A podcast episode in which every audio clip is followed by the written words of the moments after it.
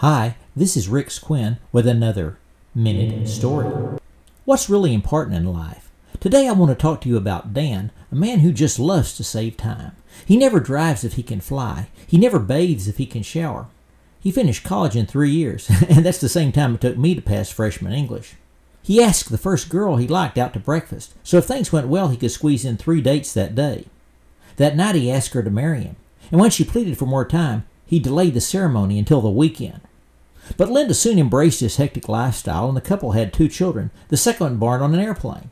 Luckily, Dan upgraded to first class, so uh, she had a little more delivery room. And now at 45, Dan looks much older. Yet he still crisscrosses the country trying to outwork everybody else. Poor Dan, he's raced through life on a success speedboat, but he's never taken time for the most important part a pleasure cruise.